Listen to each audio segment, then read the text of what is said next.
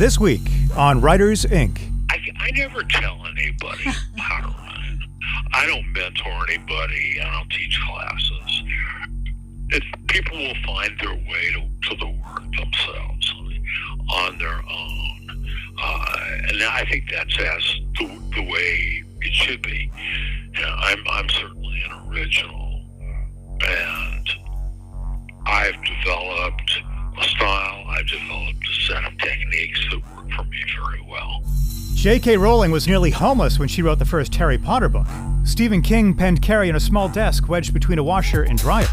James Patterson worked in advertising and famously crafted the Toys R Us theme song long before becoming an author. Join New York Times bestseller J.D. Barker and a panel of industry powerhouses as they pull back the curtain on some of the world's most prolific authors. Where did they start? What is their process? The biggest names in publishing all have origin stories, all have tips and secrets. What does it take to consistently top the bestseller lists and become a household name? Get your notepad out, school's in session. This is Writers Inc. Hi, it's Christine Daigle. Patrick O'Donnell. JP Rindfleisch. Kevin Tumlinson. And I'm JD Barker. Welcome to Writers Inc. I am back from Dubai. Um, still a little little jet lag. So I figured it out. I was I, I was up for 28 hours on the the leg back. Um, I almost almost fell asleep on the plane, and there was like this little girl. She was like four years old. That kept running up and down the aisle. And like I had the the last seat on the that that particular side of the plane. So like I was her turnaround spot. And for whatever reason, part of her game was to like slap me in the arm whenever she, did her little turnaround. So like I was just about out, and and then all of a sudden I hear this giggle and a slap on the arm, and bam, wide wide awake again. So yeah. yeah. Well, JP and I were oddly talking about that this week as our business idea. How much would you pay for an all adult airline, 18 up? Double your ticket price? I don't know. Absolutely. No children flights. They, they flew me out there. They flew me out in business yeah. class, which is which is awesome because you have like a your seat folds into a bed and stuff. Um, mm, and like my yeah. seat was right behind first class, so like the curtain was right in front of me, and and there was literally nobody in first class. Like nobody paid for it. Was like a six thousand dollar upgrade to go from one Oof. to the other. And the only real difference was you had like a little sliding door like next to your your seat you know so yeah. like i don't know that a sliding door for 13 hours or is, is worth $6000 and I'm, I'm, guessing nobody else felt that way that way either but I don't know. I should have probably checked into doing an upgrade. I, am terrible at, at doing that, but I've, I've, been told if you go to the counter like at the last minute, they'll usually upgrade you for pretty pretty reasonable. Especially prices. if they've got those seats open, they'll probably catch you. Yeah. yeah, yeah. Yeah. So next time, um, before we get going, I wanted to just say congrats to to Hugh Howey. I saw Beacon Twenty Three is out there and it's streaming, so that that is awesome. So two shows within a year, which is phenomenal. I mean, um, and it look it looks good. Yeah. Yeah. I saw it pop up on Amazon Prime as a as a thing. I haven't okay. watched it yet, but and but when I saw it pop up, I'm like, well, wasn't that a Hugh Howey thing? And I, but it looked like it was on one of those. It would. It looked like it was on one of those streaming services where it's like all the B movies and stuff show up. That's what it. I thought it was at first. I'm like, somebody stole Hugh's title, man. But no, I think it was. I think it was his thing. Yeah, and it looks really good. Yeah. Yeah. So that, that's next on deck. We're finishing up House of Usher tonight, which is also awesome. Oh, if you haven't seen that, that yet. And then and then next on is I'm going to spoil it for you. Don't. don't do it. You're the one that got me to watch that. That that was uh that that was it's incredible. Anybody who's not watching watched that yet, it, it, it honestly just, it shows it shows the power of of you know an imagination where you've got one person who's totally in control of the entire show. Because like Mike Flanagan he wrote most of it. He directed a lot of it. Um, and he was right there in, in, the seat you know basically running that entire thing from start to finish. Yeah. Um, and like any one of the programs where he's done that have, have been equally as good. It's it, you know just when you get all those cooks in the kitchen things start to get a little mushy but he somehow he has managed to, to keep everybody out and it's phenomenal yeah, he and the whole he wove in like I, I, love how he pulled it all together with all these different pieces from like Edgar Allan Poe's work, you know, and it, it's more like an homage. Like there's no, there are some direct lines and things in there that are straight out of the Raven or whatever, but it's, you know, he took like these disparate stories, took characters from them and wove them into this kind of crime family dynamic, and it was just just so well done, man. I, am a big fan of it. Yeah. That that seems to be his thing. He, he did a great job with um, haunting a Hill House too. Yeah. And it was the same kind of deal. Same it doesn't deal. follow the Shirley Jackson book at all, um, but it's he kind of just grabbed little pieces here and there, and just pulled together his own unique story based on it, and phenomenal. So definitely get out there and watch that. You guys were at uh, twenty books, right? Yeah. Yes, we were. So last week was the last twenty books to fifty k conference in Vegas, the largest indie author conference in the world. So Craig Martelle, who runs the conference, and Michael Anderle, who formed the 20 Books to 50K Facebook group, are stepping down, and Joe Solari and Author Nation are going to be rebranding yeah. and taking over. So I think around the same time frame, they're going to have it in uh, um, November 24, same hotel and all that good stuff. Yeah, Joe and I have had a lot of conversations about this, and this is like he's he's one of those guys. Like he's mostly taking it on because somebody told him he couldn't do it. Uh, so I expect it to be big. But he announced some of what's happening. Like on the there's this reader event called Rave. It's like I forget what it's called. Re, I, I, forget what that stands for, but something reader author Vegas event, something like that. And uh, like that. but he he's bringing in next year the first great big talent he's bringing in is Kevin Smith to do a whole like night with Kevin Smith thing for the event. Yeah. So he's he's aiming high. Like he's he's bringing in top talent to, to drive traffic uh, with readers, making this a much bigger event for the authors attending. It's yep. going to be, Should be good. Cool. I mean. I mean, it was always always a good conference, and I think when you yep. you make a change like this on a on a high note, like everybody's already running at eleven, and it's, it's probably just going to get better. Yeah, absolutely. J, JP, you had something coming up too, right? Yeah, and because segues are fun, talking yeah. about big writers and all of that learning that uh, comes with that. Um, a little bit of self promo here, but um, InfoStack is going to have their next writer craft uh, bundle. Uh, this is like tons of books on craft and some services as well that usually are around like 40 to 45 bucks. Um, and I believe if all the stars align, my uh, nonfiction will be in this bundle. So uh, next week, Thursday, which is November 23rd, is I think when it opens up. But regardless, uh, you can check out infostack.io and get notified when it launches. Um, and I'm sure we'll share links in the show notes and whatnot. Cool. Congrats on that. Yeah. All right. What do we got going on in the news? All right. In the news, uh, guess what's first? OpenAI offers to pay for ChatGPT customer uh, lawsuits. So, uh, OpenAI is offering to pay legal costs if ChatGPT Enterprise or API customers face copyright lawsuits over the API or over the AI's training data. Uh, this is a copyright shield and it aims to protect business users, not the free ones, um, amid lawsuits from authors. Uh, so OpenAI announced the policy and its first developer conference, along with a ChatGPT app store and new AI model. Here's here's how you know that there's no real threat here uh, on the copyright front. Is that people are putting up money saying when it happens to you, we'll cover it. So you know yeah, their attorneys yeah, are right. telling them, yeah, chances are very slim. I'm wondering if yeah. that's the case. Like as soon as I, I heard that, I'm, I'm thinking like this is somebody who has never run a business before, who is making a statement probably without consulting attorneys because no attorney in their right mind would greenlight something like this. Um, I, I, think this is going to blow back because because what is the actual upside to them? Like they, they could go broke. Conf- it's a confidence like they, play, I think. It, yeah. I have thoughts. Oh, okay. You have I thoughts. Did yeah, I know. I had I had digging into I was digging I was like, what does this mean? Why are they doing this?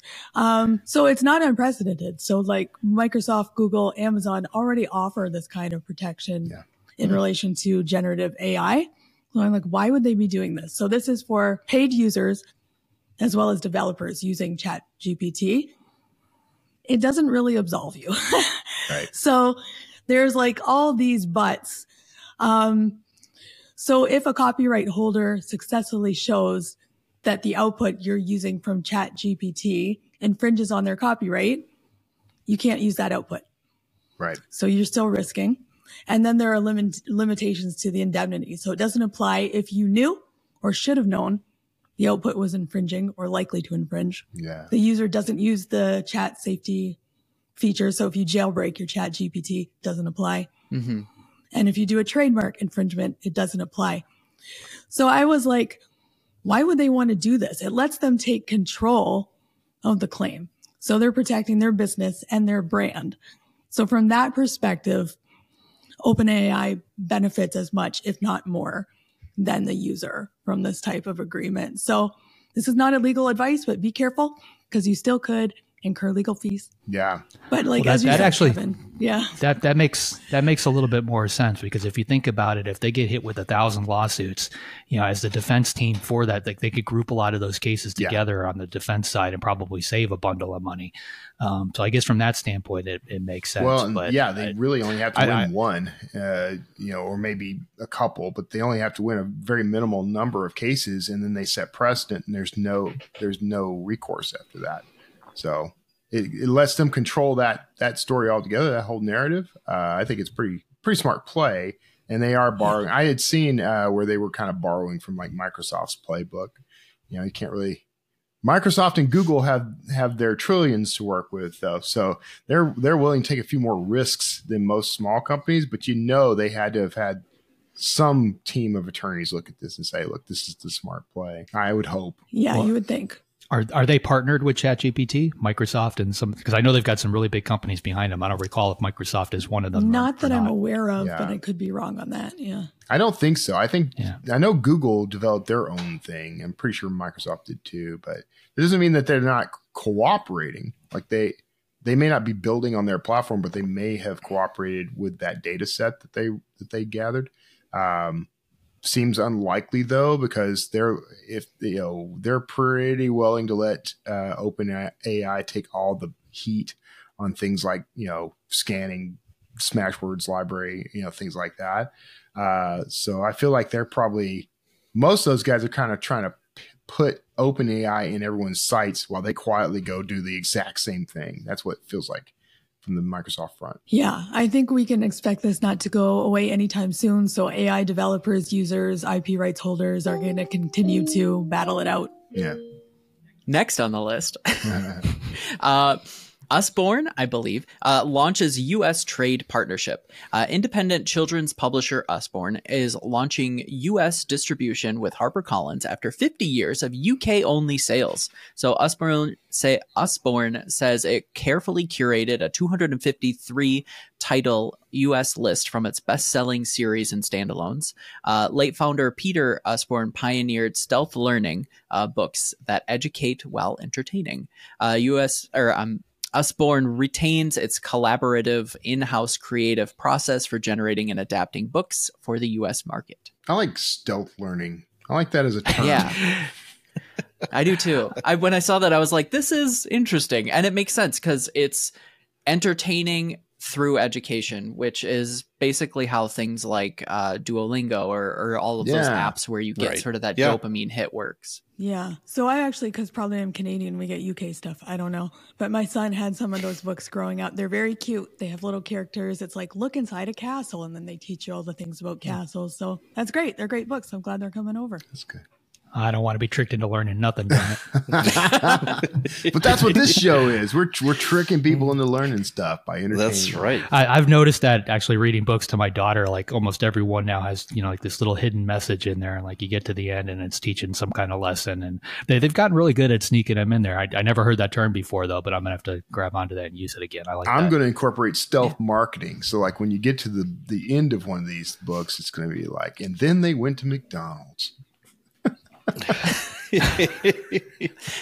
Little okay. registered trademark thing right there. they all enjoyed a bucket uh, of KFC. I see you're really going for those big sponsorships. I haven't again. had yes, lunch yet. Um, oh, okay. noted. So you're just hungry. They sank their teeth uh, into a Whataburger. Last on the news, uh, U.S. National Book Awards, uh, David Steinberger's narrative. Uh, so this was an article that Christine sent over, uh, and Steinberger highlights the shift towards using data and AI in publishing. Uh, authors should leverage these tools for book discovery and building direct relationships with readers. Uh, the late '90s saw significant publishing industry consolidation for economies of scale. authors need to understand these market dynamics and uh, strategic publishing decisions. Perseus book model prioritized books with long term potential over immediate bestsellers, and we should consider the lasting appeal uh, of their work. Yeah. And then the industry is increasingly supportive of independent publishers in niche markets, and uh, we should see uh, how specialized content and target audiences in the digital era uh, function. Yeah, I sent this one over just because it was positive. Mr. Steinberger says that the book uh, business is stable. So I was like, yeah, yeah, which is something you don't hear that like from that. just we anyone. like something positive, right? Yeah.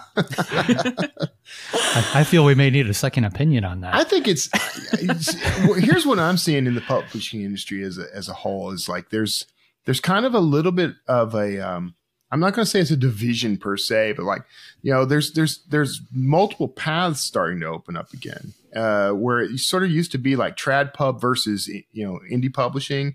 Now there's with AI, there's like a whole other like subset of indie publishing that I think is is going to become a thing. And it's not necessarily. I know there's a lot of you know, people are freaking out about AI take, taking writers' jobs or whatever, but I actually think it's creating like an an actual individualized market that um that can that has to be served by something like AI.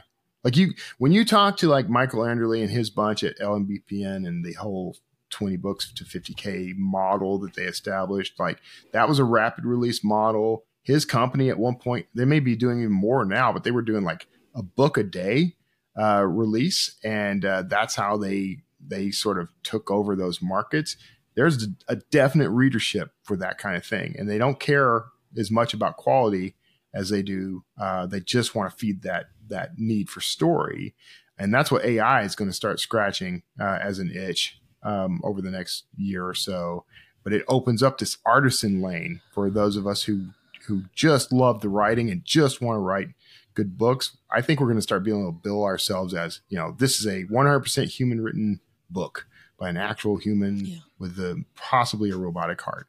It should be worded just like that's that. what I'm gonna. That's what I'm putting just on my like book descriptions for sure. Yeah, and I think that's true. There's always, you know, someone who's gonna put a poster up on their wall and someone who's gonna put a Picasso. Yeah. And there's always different markets for different people and different tastes. But I love that Perseus highlighted the idea of long-term potential yeah. over immediate success because Trad Pub mm-hmm. has always been, you know, pre-orders in two weeks and you're done. That's um, what I um, think has gotten so I like trouble. that we're kind of yeah. Yeah so do I. I agree. I wholeheartedly agree. And he really talks about the importance of diverse business models adapting to changes in the industry which we've been continuously talking about. You have to adapt to survive. So yeah it was a really interesting article. Go read it. Read? No way.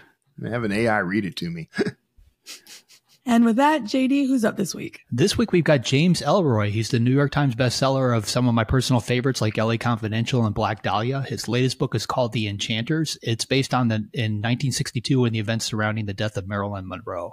Uh, so here he is, James Ellroy. Mr. Ellroy, it's a pleasure to have you on the show. Great, thank you. And I'd like to start off about uh, talking a little bit about your career, if that's all right with you. Certainly. How did you get started writing? I wanted it. I wanted it to the exclusion of everything else. I was 30, not quite 31 years old back in 1979. My life was going nowhere. And I had a book I wanted to write. The story had been kicking around in my head for years, several years. And I wrote it, and I got a reference book which was titled Writer's Market 1980, subtitled Where to Sell What You Write. And I sent four copies, Xerox copies, of the manuscript of the book, Brown's Requiem, my first novel, to agents who said they'd read unsolicited manuscripts and they all wanted to represent it. And I went with a man who sounded the most aggressive and perceptive. Yeah. And who who was that? Can I ask? Is that the agent you're still with, or was that somebody else? No, that was Richard Hutner. Okay. It was a small one man agency. Nice. And you were working as a golf caddy at that time? Is that right? Yeah, I was a caddy at Bel Air Country Club in LA. Okay. And how did you fit in? You were doing that for quite a while through your first five books, I believe. Uh, with Richard Hutner? With the caddying. Were you caddying for quite a while, were you not, while you were writing? Yeah, I was caddying through my first six books Brown's Requiem, Clandestine, Blood on the Moon, Because the Night, and Suicide Hill. And how were you fitting in writing at the same time? I would get up in the morning. I had cheap apartments that I lived in. I was single, and I would either take a bus to the golf course where I worked or walk. And I was quite often done by one or two o'clock in the afternoon, and then I come home and work. Nice. And so uh, you've been doing this for a long time, and you've changed agents, correct? Well, I went to Nat Sobel after a while when Richard Hutner took a job in publishing. Okay. And then I canned Nat after 30 some years, and now I'm with Andrew Wylie. And you had written a couple of books, and then you met Otto Penzler of Mysterious Bookshops. Is that right? Right. What happened with that? We became good friends. We still are good friends. And he was the fellow who introduced me to Nat Sobel. Okay. And then it just took off from there. Right. Right. And so now you have a new book, The Enchanters, where you've brought Freddie Otash into 1960s LA. It's it's it's not a satirical Freddie Otash book and a comedic Freddie Otash book, like Widespread Panic is. It's a big tragic Otash book. Yeah. And you've said before that you think for quite a while, many months before you outline your books. Is that correct? Well, it takes a long time to outline the books, yes. They're very long and very detailed. Yeah. Do you think about it for a while before you put any words down? Or are you writing yep, all the time? I sure do. Okay. I sure do. Before I, I I mess around with the idea in my mind. I, it's like test driving a car. And uh, I've been doing that on this new book, which will be the sequel to The Enchanters. And there you go. The outline for The Enchanters was 425 pages. Wow. So, do you do any writing during your thinking months, or is that just time to think? No, it's time to think. Then it's time to write the outline, to, to take the notes. And of course, I write entirely by hand. Yeah. And what does that outlining process look like for you? Can you tell us about a bit about that? What goes into your outlines? All my ideas, all my plot points, everything on the characters, everything on the various crimes that I depict, the menu, the history of the time and place, and then I put it together. So does it originally have any kind of shape or it's just all your ideas in whatever kind of order you get them? No, it always has a shape. Mm. I'm an orderly thinker. so kind of like a first draft and then you're filling in? No. No. no, it, it just says go here, go here, go here, go here. And it's in violet. I follow I follow the diagram that I have created. Nice. 425 pages. That is a substantial outline. It is. Yeah. And you handwrite. What do you think would be lost like using a less tactile, more mechanical style of writing like typewriter or computer? Do you think that changes the language, the flow? Well, I'm not distracted. I'm not looking at a computer screen and seeing advertisements. I'm. It's easy for me to sustain concentration. I'm good at sustaining concentration. So I was cut out to be a novelist writing huge, very complex books because I'm capable of thinking about one thing and one thing only for quite a long period of time. That's a good skill to have. So deep thought. So were you just built like that, or do you have any trips tricks that you use for deep focus? Yeah, this is the this is the way I started out.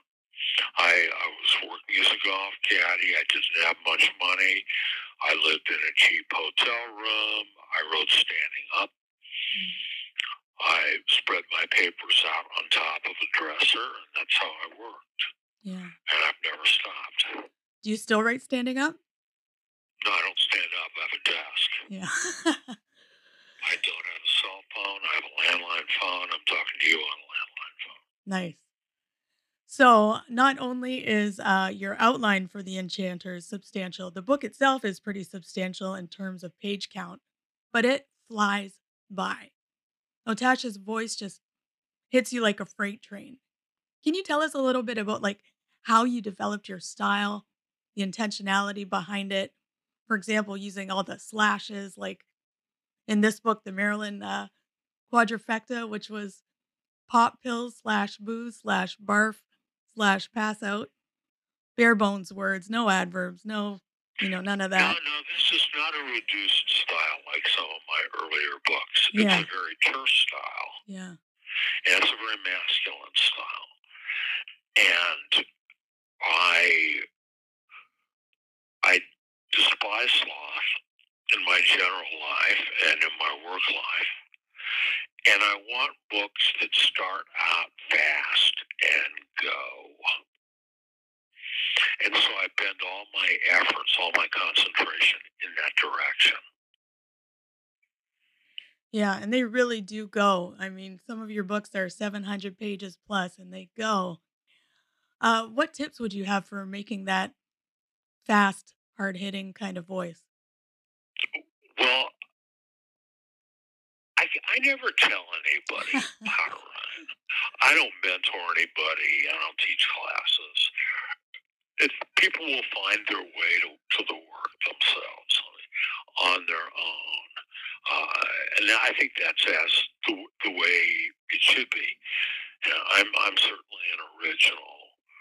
And I've developed a style, I've developed a set of techniques that work for me very well.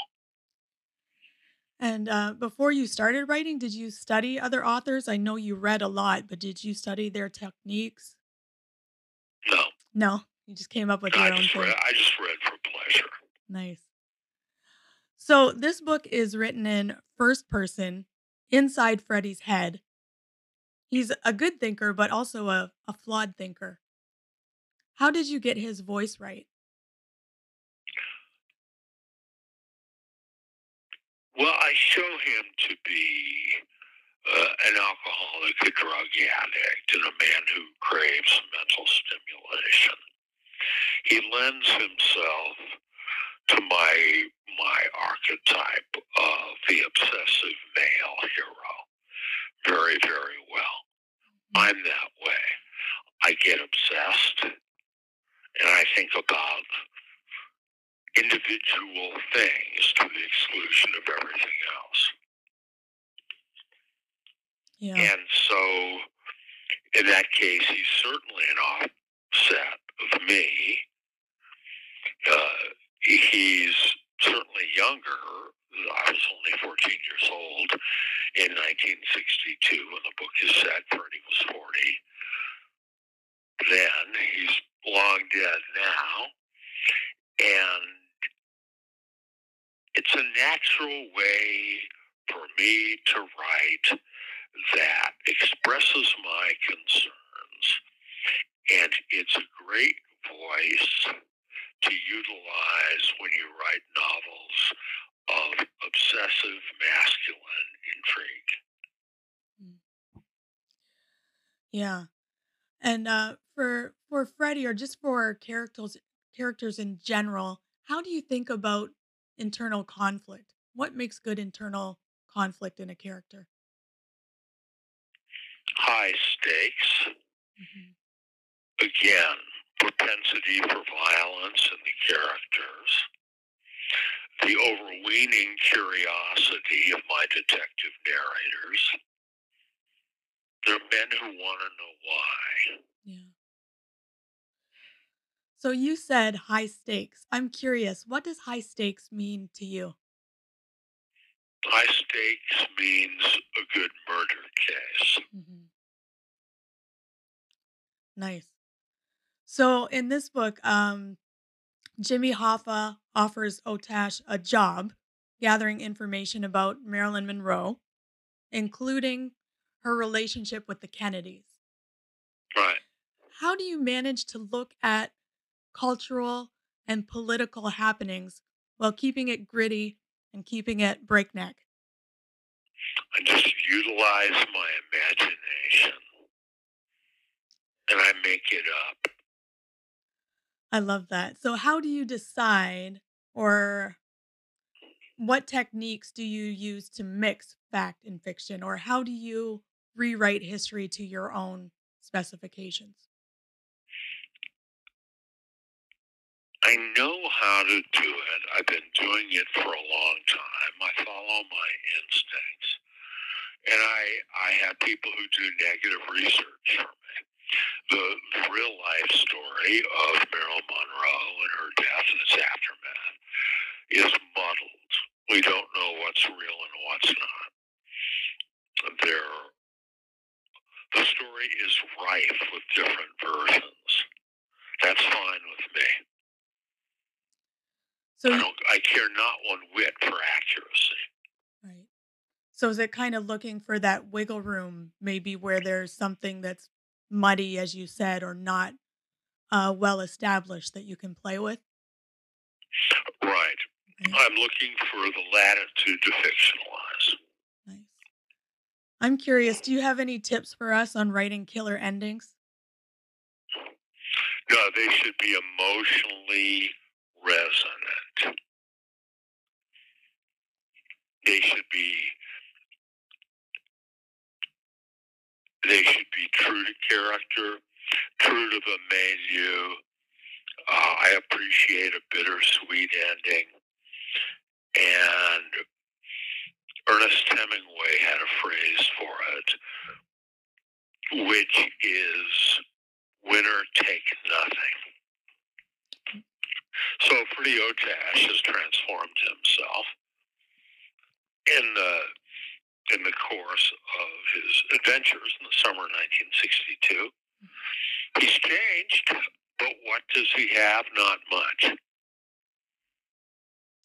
Yeah. Yeah. And he was a real person, right? For those who don't know, a real police officer, PI, Marine, Hollywood fixer. Right. That's Freddie Otash. Yeah. And did you know him personally? Yes, I did. I knew him for three years. Okay. And uh, does that help when you're writing characters um, to base it on someone that is historical or someone you know personally? Or do you just kind of like making it up? I like mixing fictional characters with established historical characters and I like writing from the point of view of the stooge. and do you think about your readers at all? Like when you're writing, do you gear to them? Do you try to be original or you just do what you feel is right in your gut? I'm aware that I have an obligation to entertain people. Mm-hmm. And I want to uproot them from their daily lives and force them to read my books in as few sittings as possible, which will help them approximate the level of obsession that I write at and live at. And it also aids them in their comprehension and retention of difficult, complex texts. I like that. I like that a lot. So I'm curious, what do you love about writing 1940s, 50s, and 60s LA? Well, I was born in 1948. I grew up in LA. I am recreating the 40s that I know about from people talking, discussing obsessively the war. Everything was either after the war, during the war, or before the war with people. For the longest time, when I was a little boy, I believe the war was still going on because of its prevalence in the American imagination. And I was an early scanner and stare at pictures in Life magazine. So the past, the recent urban past, has always lived in me. And now I write about the era of my cognizance. Yeah. Being 14 years old. Yeah, it's such a formative time, right? Yeah. Yeah. Awesome. So I want to talk a little bit uh, more about what else you're doing now. So tell me about uh, American Tabloid and its podcast.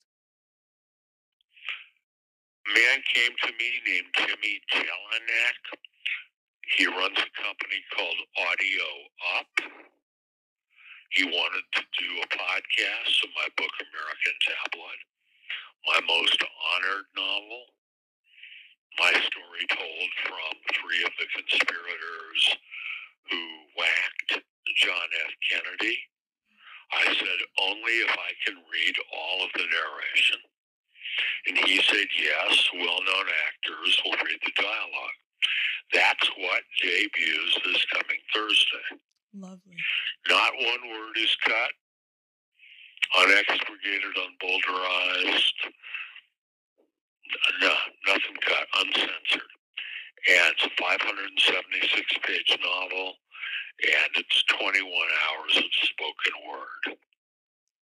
That's wonderful. And did you enjoy doing it in podcast format versus audiobook?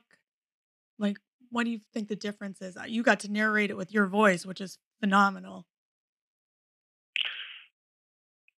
Well, I'm happy to do it for something on this scale. I narrated a book I wrote called The Hilliker Curse, but it was an abridged version. And it's tough work. But in the case of Amer- American Tabloid, the podcast, you know, you've got the actors, they differentiate the voices.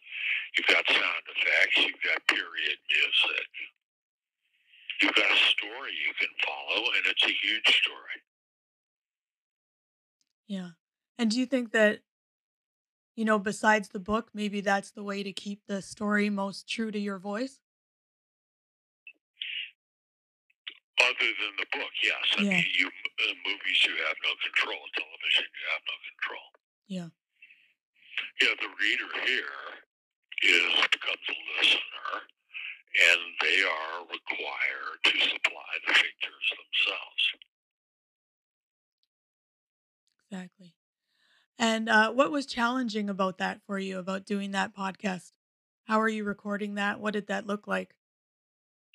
I went into a studio with Jimmy Jellinek here in Denver. We recorded. If I flubbed a word, we had to start over at the beginning of the sentence. It was two. It was two weeks of work. Two weeks of work for 21 hours. That's not too bad. That's No, no, just just for my narration. And the actors were recorded individually. okay. That's amazing. And uh, where is that coming out? Where can listeners find that? It's on the Audible network. Okay. And the company itself, the individual company who commissioned me, is Audio Up. And uh, do they just work with writers in general? Like, can people approach them, or how does that work? They come up with ideas and commission podcasts. This is the first novel they've done. Wonderful. Well, I'm really, really looking forward to that. You can tune in on Thursday. But we will. And this podcast will be out uh, Monday. So it will be out and listeners can find it. I like that very much. Yeah. Me too. Yeah. Yeah. And so, as we're kind of uh, coming to a close on time here, most of our listeners are writers. They love career advice. If you could offer advice to new authors, aspiring authors, what career writing advice would you give? Write for books. Become a professional. If it's published on the internet, it isn't really a book. Self publishing, amateur publish, no. No, don't don't do it. Hold out. Okay, so that was an interesting interview. Mr. Ellroy does not have a computer or a cell phone. So that interview was literally a phone to phone with me holding it up to the microphone. So that was delightful. I was kind of sad because I had all his books behind me. I had like a first edition of LA Confidential. I can't claim that. That's my husband's. But uh, I was like, oh, you can't even see all your cool books I have up here.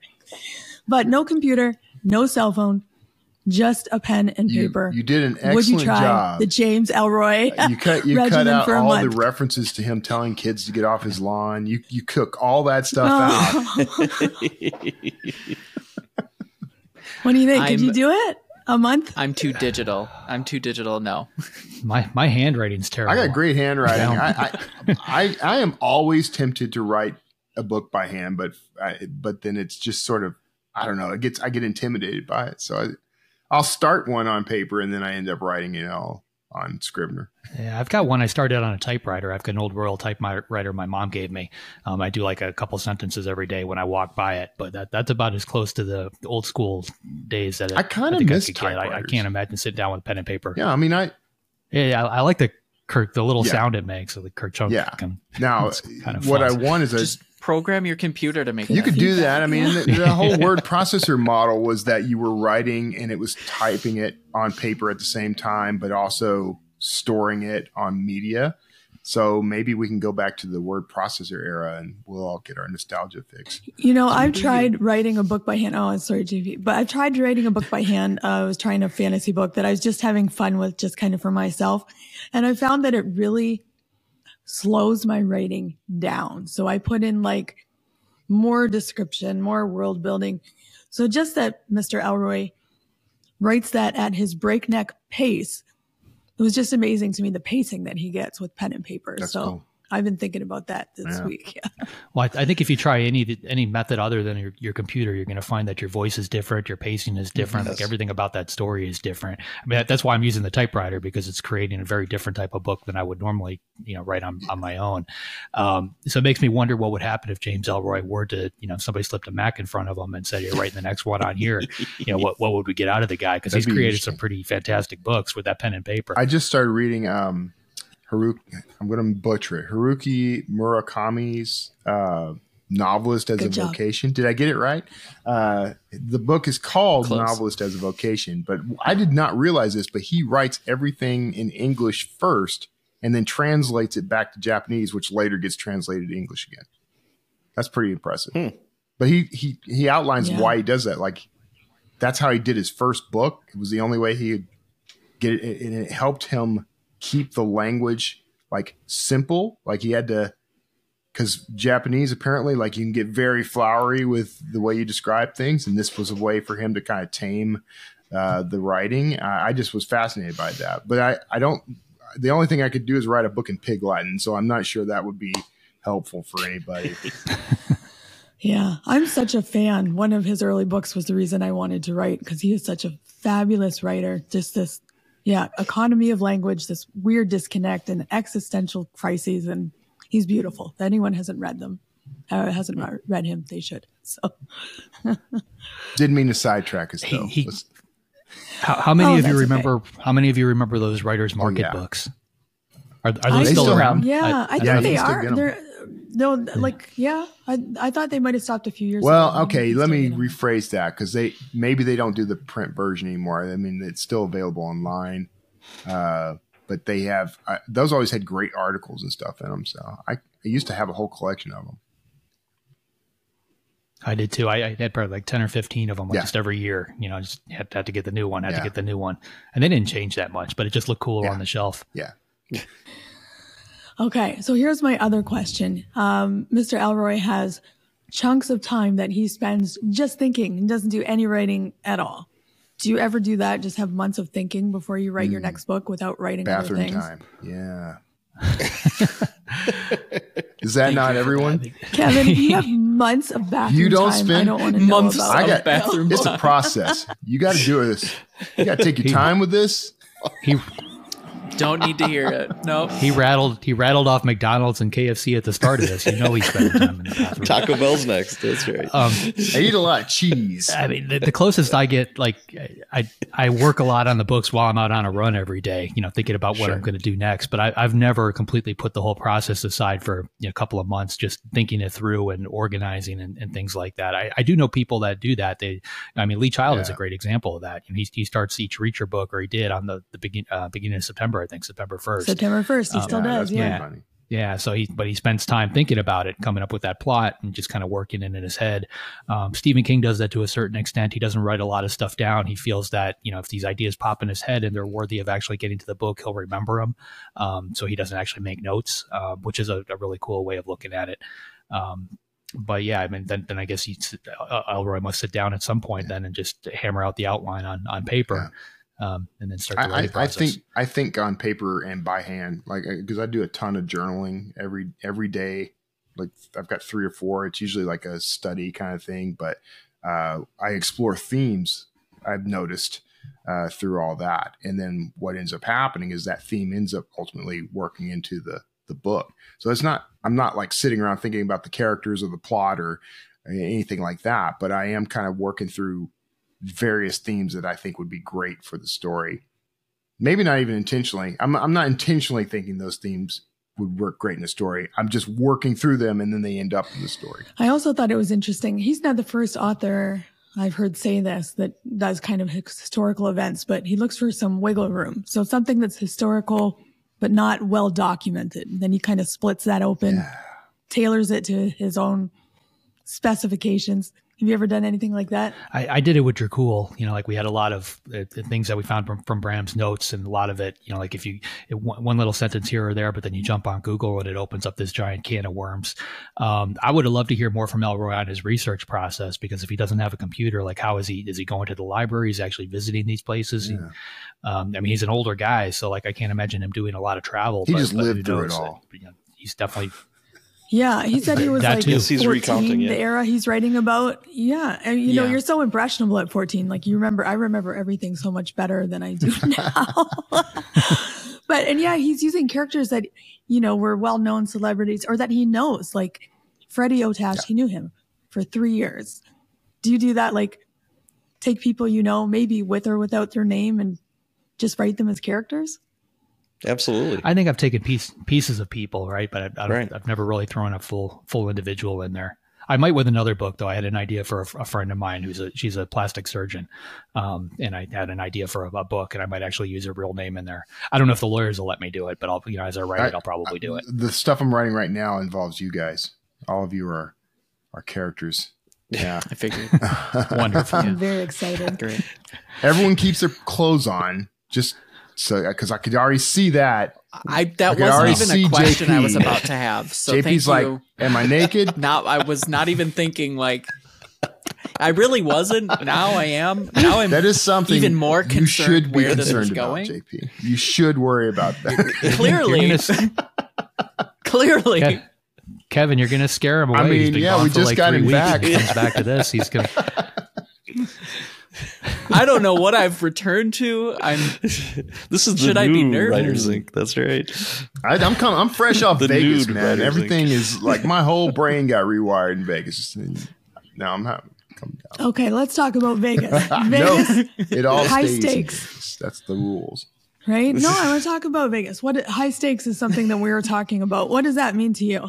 He said a good murder. Good uh, high stakes for What does me. high stakes mean? I mean, yeah, mur- murder is is Yeah. right up there, but I, I my books tend to deal with some like something that's going to impact the whole world, uh, like disrupt the world's economy, or you know, there's going to be, or maybe it's a virus or So something the, like that. the ticking clock. The ticking clock is a The ticking clock, Kevin. yeah, constant in my stuff Yeah. for sure. Yeah, See, I think people overlook what they could use. You know, murder is like kind of the most logical, but think about a good kidnapping. Yeah. You know, I remember there was like a Dirty Harry where the, there's been other stories where there's a kidnapping and this person only has so much oxygen. You know, they bury him in a coffin and there's only so much oxygen, so they have to like solve whatever they have to solve in X amount of time, or the per- their loved one suffocates. You know, that's that's high stakes. I think what you said there is important because death is high stakes, but then, um, you know, so several other people smarter than I have talked about uh, the fate worse, yeah. worse than death or damnation. So yeah, if you're mm-hmm. someone like your child is going to die or yep. a building is going to explode yeah. and kill lots of people or, but you know, it can be more internal too, right? Like what is the fate worse than death for your character? But I think you, that's a good way. Yeah, you, the it. thing is though, mm-hmm. like those stakes, it's it all depends on the context too, right? Because uh, think about movies like you know Legally Blonde or something like these. The high stakes in that movie were not murder or you know, death or anything like that. It was more like I don't even remember the movie really, but it was like finishing law school and things like that, right? So, uh, American Pie, same sort of things, like just getting laid. That's the high stakes. Am I going to be a nerd forever? Yeah.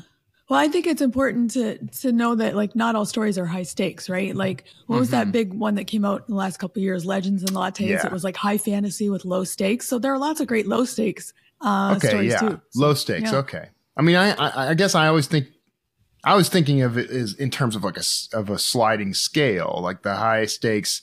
They're still high. Like when you're a teenager, everything's high stakes. Like you know, is someone going to ask me to the prom? Am I going to have a you know? Uh, am I going to get a car? Are these zits going to be here forever? Those are all high stakes to you when you're like 13, 14 years old. So, uh, but I think your way is probably better. Those are those are low stakes stories. uh, semantics. semantics, right? Same same thing. The high stakes of this podcast are. Yeah. Is anyone going to agree with me over what high stakes mean? No. I are we going to keep our pants anyone on? going to be naked in your book? I thought that was our high. That was a pretty a half that was pretty naked concerning. JP eating KFC in the toilet while thinking about his plots. I am I just vegan, want to, so oh, no. I just want to get a steak at, at this Im- point. Like I keep saying the word steak now. I'm, I'm a little hungry, hungry now. impossible chicken, JP. You can eat, eat, the impossible ah. chicken. Perfect. Thank you. Great. Okay. I had one last thing I thought was interesting. I thought it was interesting that um, he did American Tabloid as a 21 hour podcast, 21 and a half hours. What do you think about doing that? Writers turning their works into a podcast yeah. versus say just your regular audiobook. What's the party on? Why not? Hype. Honestly, it's hype. Um, getting people yeah. to come back every week. Um, there's something to that, especially if yep. You are either creating it or you're in the process of creating it, and kind of that mo- yeah. that motivation to continue. Um, there are a lot of really good podcasts like that and then they get compiled into audiobooks for people later i think it's just a way to use media in multiple forms absolutely i have a minor regret about i'm doing some paid a paid substack with, with a weekly chapter for this novella uh, and I my minor regret is that I didn't do an audio version of it while I was doing it. Uh, because I think that would have been because I could have either read it. They're they're short chapters, you know, they're usually like a thousand words or so. Uh, but I could have easily read that or done it with uh, ElevenLabs or something and just released it at the same time. I think it would have been a bigger draw for it, and then I'd do the audiobook and ebook at the same time when I was done. It's a good proving ground too, right? Like it, you could um, use that as a testing ground to kind of fine tune yeah. the the story like what take yes. all your feedback and go back and tweak it again and then then put out your final yeah. product. Yeah. Because I do play audio. Like I have the I have Word has a, a text to speech thing that I use on the iPad mm-hmm. that reads it for me to help. Then I use that for the editing. Mm-hmm. And so, Same. you know, I could just as yep. easily have dumped that into ElevenLabs and then had a final product when I was done. So, so should have done it. It's kind of like serial fiction, right? So you've got the hype of getting things early plus yeah the option to adjust for like an audiobook. Oh, that's yeah, awesome. Yeah. yeah, I love that idea. Yeah. All right. And with that, JD, Who is up next week? Next week, we've got Wendy Whitman. Through her decades long work as an executive producer and on air reporter for Court TV and The Nancy Grace Show, Wendy Whitman has become an expert on the subject of murder. Uh, she's going to explain how she's basically channeled this that, that experience into her latest novel, which is called Retribution. And I believe the book is out now. Sounds great. If you'd like to be notified as soon as new episodes publish, make sure you go to writersincpodcast.com and sign up now. We'll see you next episode and have a great week of writing. Thanks for listening to this episode of Writers Ink. Access the show notes and leave a comment at writersincpodcast.com.